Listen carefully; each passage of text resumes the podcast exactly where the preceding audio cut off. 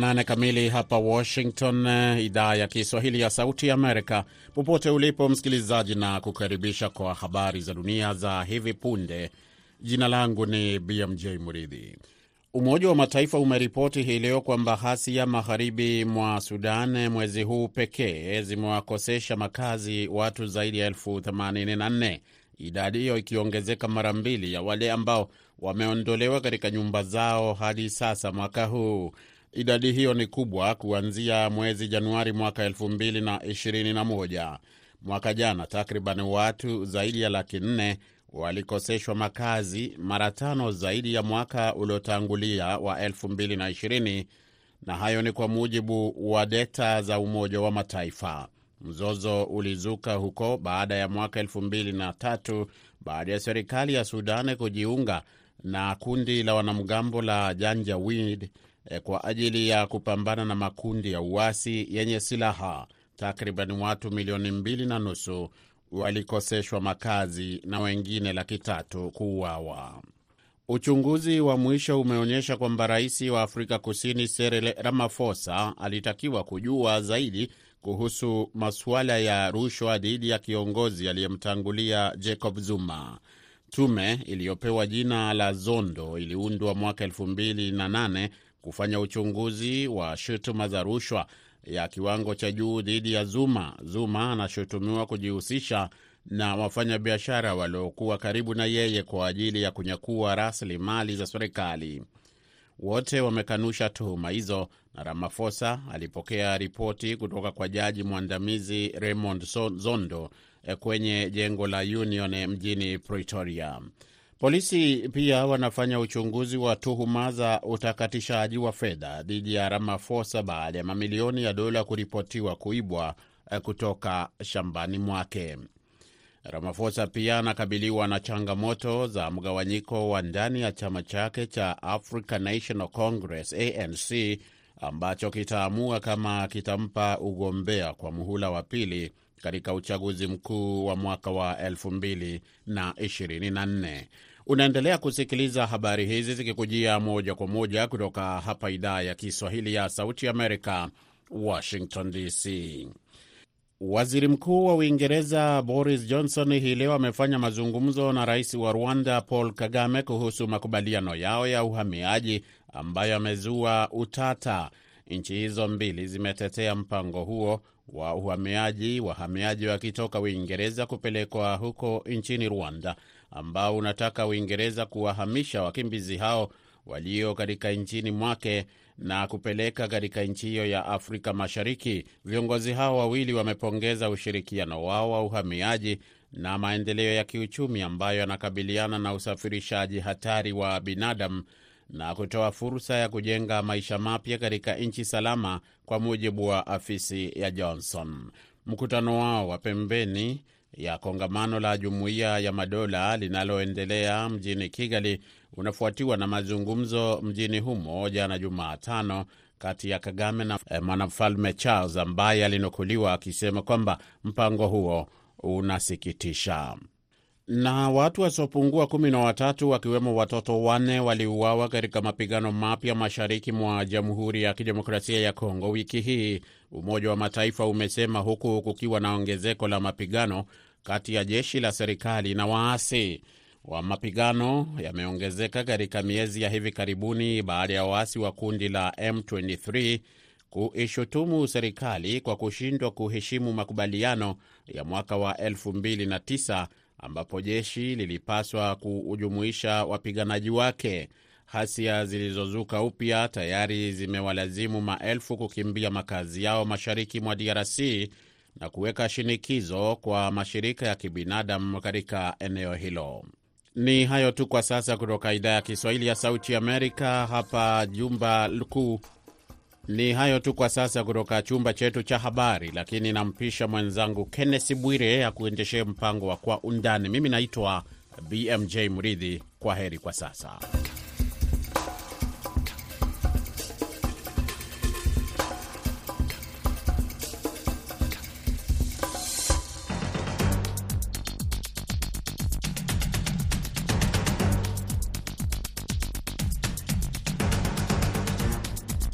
Hii ni Kwa Undani kutoka idhaa ya Kiswahili ya Sauti Amerika, VOA. Mimi naitwa Kenneth Bwire. Sehemu ya kwanza tunaangazia uchunguzi unaoendelea katika bunge la Marekani kuhusiana na uvamizi uliotokea Januari 6 mwaka 2021 kutokana na uchaguzi mkuu. Sehemu ya pili tunaangazia namna vijana wanaweza kushirikishwa katika maswala ya uchumi, siasa na maendeleo ya mataifa ya Afrika.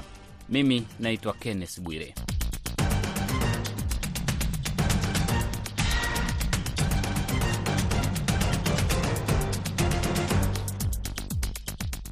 Msikilizaji, mengi yametokea katika siasa za Marekani tangu uchaguzi mkuu wa mwaka elfu mbili ishirini. Hii ni kufuatia uvamizi wa majengo ya bunge Januari 6 mwaka elfu mbili ishirini na moja baada ya ushindi wa rais Joe Biden. Wakati huo ilikuwa ni shughuli ya kuidhinisha ushindi wa Biden ambao ulipingwa vikali na rais aliyeondoka madarakani Donald J Trump.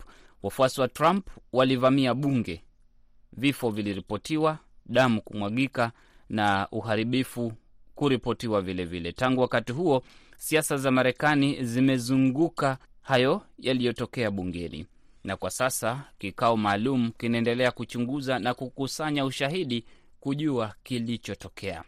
Kamati ya bunge inaendelea kuchunguza kilichotokea na kupokea ushahidi kutoka kwa watu mbalimbali hasa waliokuwa katika utawala wa Trump wakati huo.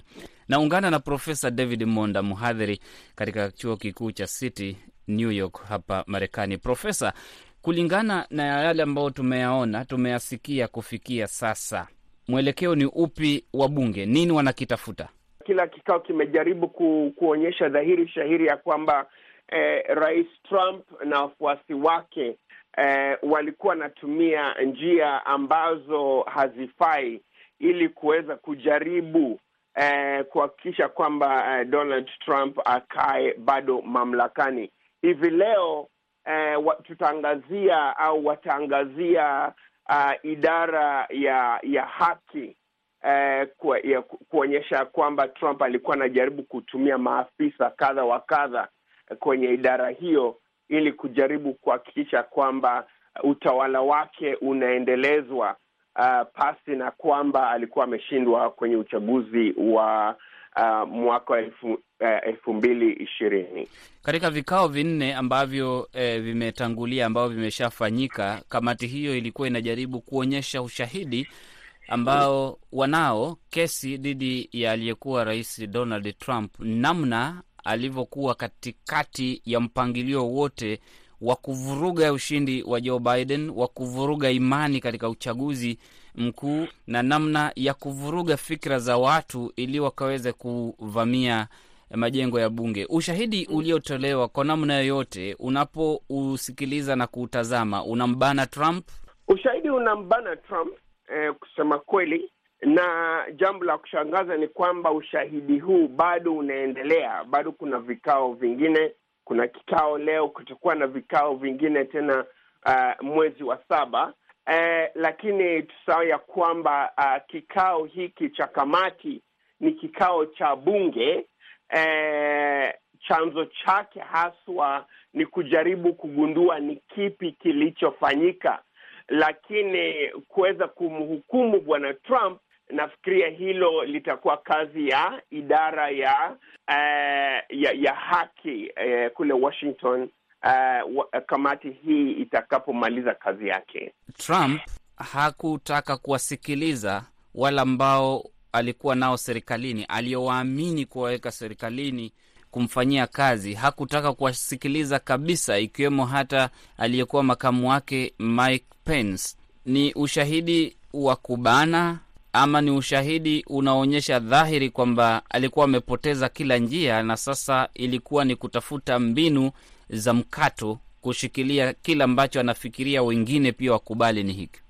Nafikiria uh, hilo ni swali uh, gumu, maanake umeangazia haswa uh, Rais Trump mwenyewe eh, kweli kuna ushahidi mkubwa ambao unajaribu kuonyesha na kamati inajaribu kuonyesha kwamba Trump alikuwa amejua dhahiri shahiri ya kwamba alikuwa amepoteza uchaguzi. Kamati inajaribu kuonyesha kwamba hata ingawa alikuwa ameambiwa na mawakili wake eh, na maafisa wake wa uchaguzi ya kwamba alikuwa ameshindwa kwenye uchaguzi, bado alikuwa anatafuta njia ya ya mkato ili kuweza kubaki madarakani. Lakini kesi hii itakapoamuliwa, iwapo idara ya haki ya Marekani ikichukua au ikimshtaki bwana Trump, chanzo chake haswa kitakuwa eh, kujaribu kuonyesha kwamba Trump alikuwa akionge, akiongoza yeye mwenyewe akijua ya kwamba anakiuka katiba, anakiuka eh, eh, eh, katiba na na, na na ukweli ambao ulikuwa unajitokeza. Ile kesi watakuwa wakijaribu kufanya ni kuhakikisha kwamba eh, kweli Trump alikuwa anajua kwamba alikuwa ameshindwa na alikuwa yeye mwenyewe akiongoza eh, eh, njia ya mkato kuhakikisha kwamba anabaki madarakani. Hilo ndilo litakuwa kesi kuonyesha eh, dhahiri shahiri ya kwamba Trump alikuwa anatumia njia ya mkato na kukiuka katiba, na pale ndipo eh, itakuwa donda ndugu au itakuwa pahala ambapo kesi lazima ithibitishwe uh, bila uh, kuwa na na na na, na, na, na, njia nyingine uh, mbadala ya ya kuhakikisha kwamba Trump hakuwa amejua ya kwamba ameshindwa kwenye uchaguzi huu uh, wa uh, mwaka wa elfu mbili ishirini. Aliyekuwa mwanasheria mkuu William Barr ambaye alionekana kuwa karibu sana na Trump, watakapokuwa wanamhoji, unadhani watakuwa wanatafuta mambo gani kutoka kwake? Barr alikuwa amesema ya kwamba Trump ameshindwa. Barr alikuwa amemweleza uh, Trump ya kwamba kwamba uh, ameshindwa kwenye uchaguzi uh, na pia tusahau ya kwamba Barr aliachishwa kazi na bwana Trump kwa sababu Trump alikuwa amekasirika ya kwamba Barr eh, haf, hakiuki katiba kwa njia viegezo fulani kuweza kumsaidia kwa, eh, kwa njia moja au nyingine, njia ya mkato kuweza kukaa madarakani. Kwa hivyo hiyo ndio eh, chanzo kimoja, kamati ambayo ita, itakuwa ikijaribu kuonyesha kwamba Trump alikiuka katiba, lakini pia kwenye njia nyingine kamati itakuwa ikijaribu kuonyesha eh, kupitia idara ya haki ya kwamba Eh, Trump alikuwa anajaribu kutumia maafisa eh, wengine maafisa ambao watamtii eh, kuhakikisha kwamba eh, wamekiuka katiba. Eh, hususan eh, pale ndani ya kwamba kuna eh, maafisa wengine ambao aliwapiga kalamu wale ambao walikataa kukiuka katiba, na Trump alikuwa na, anatafuta njia ya kwamba ataweka maafisa ambao watamtii kwenye idara ya haki ili waweze kuchunguza uchaguzi ambao ulikuwa umefanywa na kudanganya ya kwamba Joe Biden hakuwa ameshinda, ya kwamba kulikuwa na udanganyifu kwa uchaguzi eh, wa mwaka elfu mbili ishirini. Hata ingawa kwa kweli eh, imeonekana bayana ya kwamba Joe Biden alikuwa ameshinda eh, uchaguzi na Trump alikuwa ashapigwa kalamu na umma kwenye uchaguzi huo wa mwaka elfu, uh, elfu mbili na ishirini. Profesa Monda, tunafahamu kwamba baada ya uchaguzi huo mwaka elfu mbili ishirini Donald Trump aliripotiwa na vyombo vingi vya habari kwamba alijaribu kuunda kamati maalum katika idara ya haki ili kuchunguza ama kushirikiana na kikosi chake cha uchaguzi cha kampeni kuchunguza yale aliyoita kwamba kulikuwepo wizi wa kura katika baadhi ya majimbo na kutaka uchaguzi huo ubatilishwe. Hata vyombo vya habari vilimnukuu kwamba aliambia baadhi ya maafisa katika idara hiyo kwamba semeni tu kwamba uchaguzi haukuwa huru na haki, na mengine mniachie mimi na wabunge wa Republican. Matamshi kama haya kwa vyovyote vile yanaweza tumika katika ushahidi wanaotafuta eh, kamati maalum inayochunguza vurugu hizi dhidi ya Capitol Januari sita. Nafikiria matamshi hayo eh, vile nimesema, kamati hii inachunguza kuonyesha kipi kilitokea, lakini idara ya haki ikimshtaki, yani wakiweka kamati uh, maalum, yani grand jury kumshtaki eh, Donald Trump eh, mahakamani, ushahidi huu wote utatumika kuweza kuhakikisha kwamba kesi yake eh, imewekwa eh, imeongezewa eh, nguvu, yani mashtaka yameongezewa nguvu ili kuhakikisha kwamba imeonyeshwa wazi ya kwamba Trump alikuwa amekiuka uh, katiba. Lakini lazima ni, ni, ni, nieleze eh, umma ya kwamba, yani wasikilizaji, ya kwamba kamati hii ni kamati ya kujaribu kutatua kipi kilifanyika. Haiwezi uh, kusukuma mashtaka mbele. Mashtaka lazima yatasukumwa na idara ya haki na eh, na, na, na mkuu wa idara ya haki ndiye atakayeamua kwamba kweli Trump ana kesi ya kujibu au la, na, na pale ndipo eh, mbarika itaweza kujitokeza. Lakini vile eh, tumeangazia hapa eh, ushahidi ni mwingi, lakini kikatiba lazima serikali ionyeshe dhahiri ya shahiri ya kwamba Trump amekiuka katiba, na nafikiria hilo ndilo litakuwa chanzo cha kesi uh, kitakachowasilishwa na idara ya haki, ikiwa wakuu wa idara ya haki watasema Trump kweli ana kesi ya kujibu. Kuna zile kanuni ambazo zinawakinga maafisa ambao walitumika katika serikali katika ngazi ya juu, hasa hii idara ya haki. Uh, inakuwaje kwamba hii kamati inaweza ikawaita hao maafisa akiwemo aliyekuwa mwanasheria mkuu na kuwahoji licha ya kuwepo hizo kanuni ambazo kwa Kiingereza tunaitwa executive privilege? Hilo ni swali muhimu na nitalijibu hivi.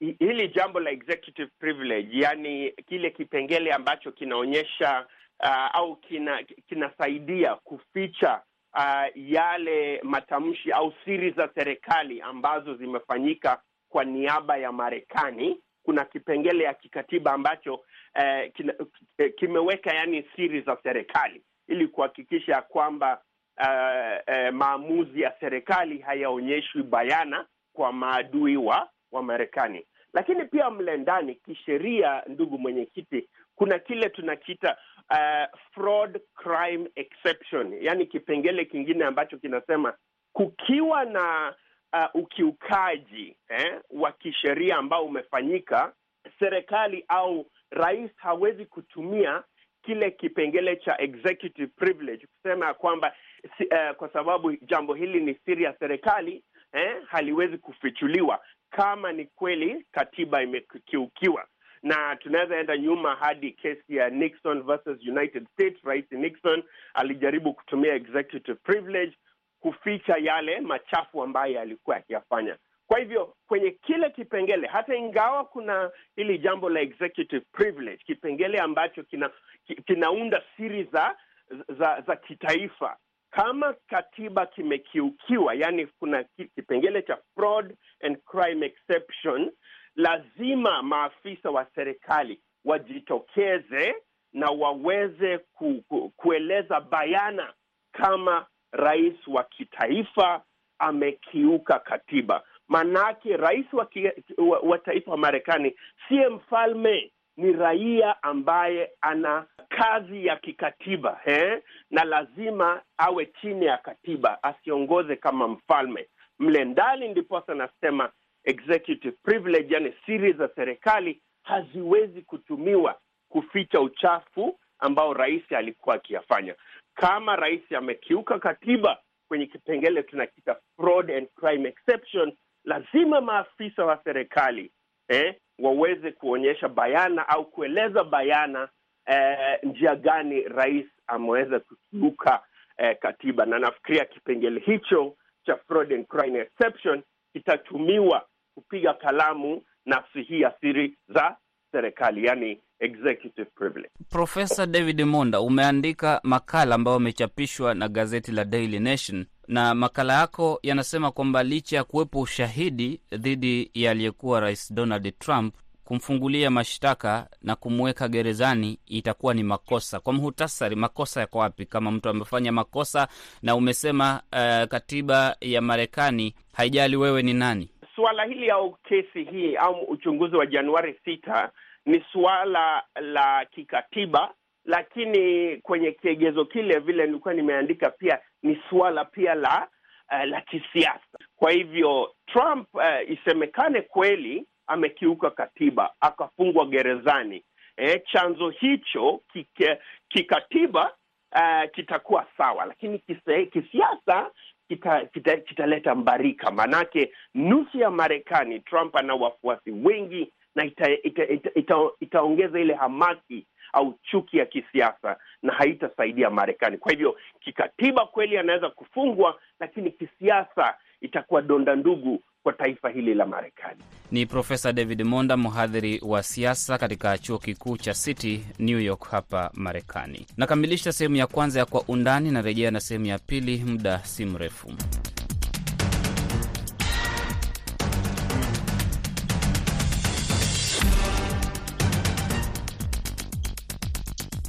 Licha ya kwamba idadi kubwa ya watu Afrika ni vijana, wamesalia nyuma katika masuala ya siasa na uchumi. Mara nyingi nyadhifa nyingi za siasa zimechukuliwa na watu walio na umri mkubwa, hali ambayo imesababisha vijana kuhisi kwamba wamesahaulika katika masuala ya uongozi katika nchi za Afrika. Masuala kama haya yamechangia vijana kupanga na kushiriki maandamano ambayo hata yamefikia kuziondoa baadhi ya serikali madarakani katika nchi za Afrika. Kwa undani hii leo, mwandishi wetu wa Sauti Amerika nchini Kenya, Jason Nyakundi, anaangazia namna vijana wanaweza kushiriki katika maswala ya siasa na uchumi katika maendeleo ya nchi za Afrika. Vijana ndiyo sehemu kubwa zaidi ya idadi ya watu wa Afrika na ndiyo kundi la watu walioathirika zaidi katika maendeleo ya kiuchumi na kisiasa. Kufikia mwaka wa 2019 karibu asilimia 60 ya idadi ya watu wa Afrika ilikadiriwa kuwa ni chini ya umri wa miaka 25 na kuifanya Afrika kuwa bara changa zaidi duniani. Kulingana na makadirio ya idadi ya watu ya Umoja wa Mataifa, umri wa wastani barani Afrika mnamo mwaka 2020 ulikuwa ni miaka 19. Zaidi ya vijana milioni 16 wa Afrika, karibu asilimia 13.4 ya jumla ya nguvu kazi ya vijana wenye umri wa miaka kati ya 15 na 24 hawana ajira, na zaidi ya asilimia 40 ya vijana wa Afrika wanaona hali yao ya sasa ya maisha kuwa mbaya sana, huku asilimia 60 ya Waafrika hasa vijana wanafikiri kwamba serikali zao zinafanya kazi mbovu katika kushughulikia mahitaji ya vijana. Vijana hawawakilishwi vyema na wanatengwa katika mipango ya maendeleo katika nchi nyingi za Afrika. Hii inawasukuma kushiriki katika maandamano, huku wakijaribu kubadilisha mifumo ya kisiasa ambayo inachukuliwa kuwa haina uwezo, na ndiyo sababu kwa mateso ya kila siku yanayowakumba watu. Nimezungumza na mwanasheria Profesa Pierre Lo Lumumba na nimemuuliza ni mambo gani yamesababisha vijana kutengwa, kwa mfano katika nyanja za kisiasa. Kumbuka kwamba katika nchi nyingi za Kiafrika siasa zinaendeshwa kwa misingi ya fedha na ukabila na ushabiki. Ikiwa siasa zinaendeshwa kwa misingi ya fedha, ukabila na ushabiki, jiulize, vijana wana fedha? Kwa wastani vijana wana fedha. Pili, ikiwa ni kwa ukabila, kuna vigogo wa makabila ambao wamejikita wamekita mizizi kwa miaka na wang'atuki.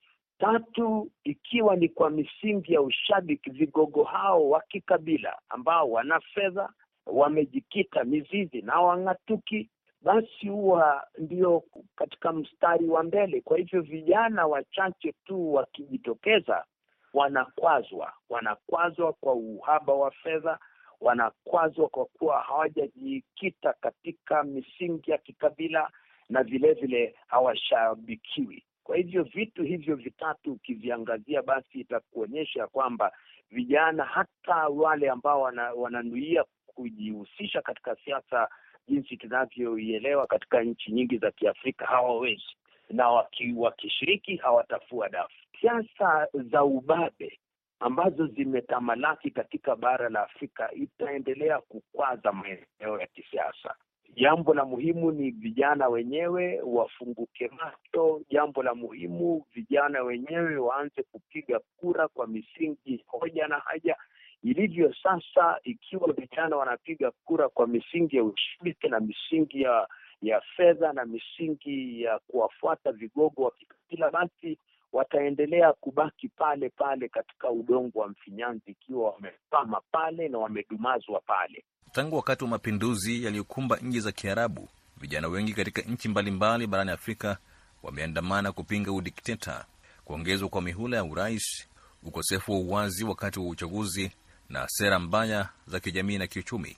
Katika mengi ya maandamano hayo, vijana wameweza kupata mafanikio makubwa katika kuondoa viongozi wa kisiasa na kuleta mabadiliko ya sera, lakini wameshindwa kuleta mabadiliko ya kimfumo ya kisiasa, kijamii na kiuchumi kwa sababu ya vijana hao kukosa ushawishi katika siasa na serikali baada ya maandamano. Licha kuwepo kwa majukwaa kadhaa ya ushiriki na udhihirisho wa kutoridhika kama vile kuunda na kujiunga na vyama vya kisiasa na kushiriki katika chaguzi za mitaa au kuunda asasi za kiraia, vijana barani Afrika wameamua maandamano kama njia mwafaka ya kuwasilisha malalamiko yao. Hii inafanyika kwa sababu majukwaa mengine hayana ushawishi kama maandamano, hayatoi matokeo ya papo hapo, au vijana wanadanganywa au kulemewa. Hii inaeleza ni kwa nini vijana, licha ya idadi yao, mara nyingi hawashiriki katika michakato kama vile uchaguzi, kama wagombea au wapiga kura. Profesa Lumumba anasema tatizo kubwa kwa vijana wa Afrika ni umaskini. Katika nchi nyingi za Kiafrika, Kenya ikiwa mojawapo, umaskini ni mtaji mkubwa sana kwa wanasiasa. Ndiyo maana maana unaona wanasiasa wanaitisha mikutano za kisiasa na vijana ambao wana ajira wanahudhuria na wanawashabikia, watapewa vijipesa vidogodogo vidogo vidogo vijihela vidogo vidogo na hawajali. Kwa hivyo jambo la muhimu ni kuhakikisha kwamba katika siku za usoni wale ambao wanajitokeza kama viongozi na ambao wanakubalika lazima wahakikishe kwamba vijana wana ajira, lakini hili ni jambo ambalo litatatiza kwa muda. Ilivyo sasa katika nchi nyingi za Kiafrika, na kuna uchaguzi nyingi tu ambazo zinaendelea ambazo zinapigiwa debe. Hapa nchini Kenya kuna uchaguzi, katika nchi ya Nigeria kutakuwa na uchaguzi mwaka elfu mbili ishirini na tatu, nchi ya Zimbabwe na nchi zingine ambazo sitazitaja. Kilichoko ni hiki ikiwa siasa haziendeshi kwa misingi ya hoja, ni wale ambao wana fedha ndio ambao watatamalaki katika siasa hizo. Vijana kwa kuwa wana fedha, wafikirii mambo ya kesho, wanafikiria chakula cha leo. Na kama nilivyosema hapo awali, wanasiasa wanajua hivyo, na wakiwa wamejua hivyo, umaskini, nasisitiza tena, umekuwa ni mtaji mkubwa sana wafanye wa maskini ili wa watawale kwa urahisi. Hilo ndilo tatizo, na lazima vijana wenyewe wawe na mwamko mpya, wawe na mwamko mpya na ari mpya, na wawe ni wenye kuuliza kwa nini tumedumazwa hivi. Imewahi kufanyika popote katika bara la Afrika? Imefanyika, imefanyika na inaendelea kufanyika katika nchi ya Sudan. Walimtorosha Omar el Bashir, ilifanyika Uh, katika nchi za Kiarabu Afrika Kaskazini, tuliona kile ambacho kilifanyika katika nchi ya Tunisia, tuliona kile ambacho kilifanyika katika nchi ya Misri na Algeria. Ingawa katika nchi hizo wakongwe tena walirudi uh, madarakani kwa kupitia ubabe wa kijeshi, lakini harakati hizi zinaendelea, na Waafrika, vijana wa Afrika lazima waamke. Unakumbuka zama zake mwenzetu Mbaraka Mwenshehe Mwaruka aliimba katika miaka ya sabini na kwamba vijana ndiyo tegemeo la taifa, na ikiwa watakuwa wanalala, basi nchi hizi zetu za Kiafrika zitaendelea kudumaa. Kuwashirikisha vijana katika siasa na mambo mengine ya jamii ni suala muhimu kwa ukuaji wa uchumi, uvumbuzi, amani na usalama. Hata hivyo, vijana wa Kiafrika ambao wanapaswa kutoa mchango wa haraka kwa kiasi kikubwa wametengwa. Ingawa miongo iliyopita imeshuhudia maendeleo katika sera kwa maendeleo ya vijana kitaifa na kikanda, mafanikio kama haya mara zote hayalinganishwi na vitendo halisi. Vijana wengi sana bado hawana kazi na wanatatizika kupata rasilimali za umma na huduma bora za kijamii. Hawahusiki sana katika uundaji wa sera na muundo wa programu, kwani ushiriki wao katika siasa na kufanya maamuzi ni mdogo. Wakati huo huo, mafanikio ya nchi za Kiafrika yatapimwa kwa vizazi vijavyo ikiwa sera zitawekwa kwenye mizani yenye kuleta mageuzi na ushirikishi. Ni taarifa yake Jason Nyakundi ikikamilisha kwa undani. Mwelekezi wa kipindi amekuwa Saida Hamdun. Naitwa Kenneth Bwire. Uwe na jioni tulivu.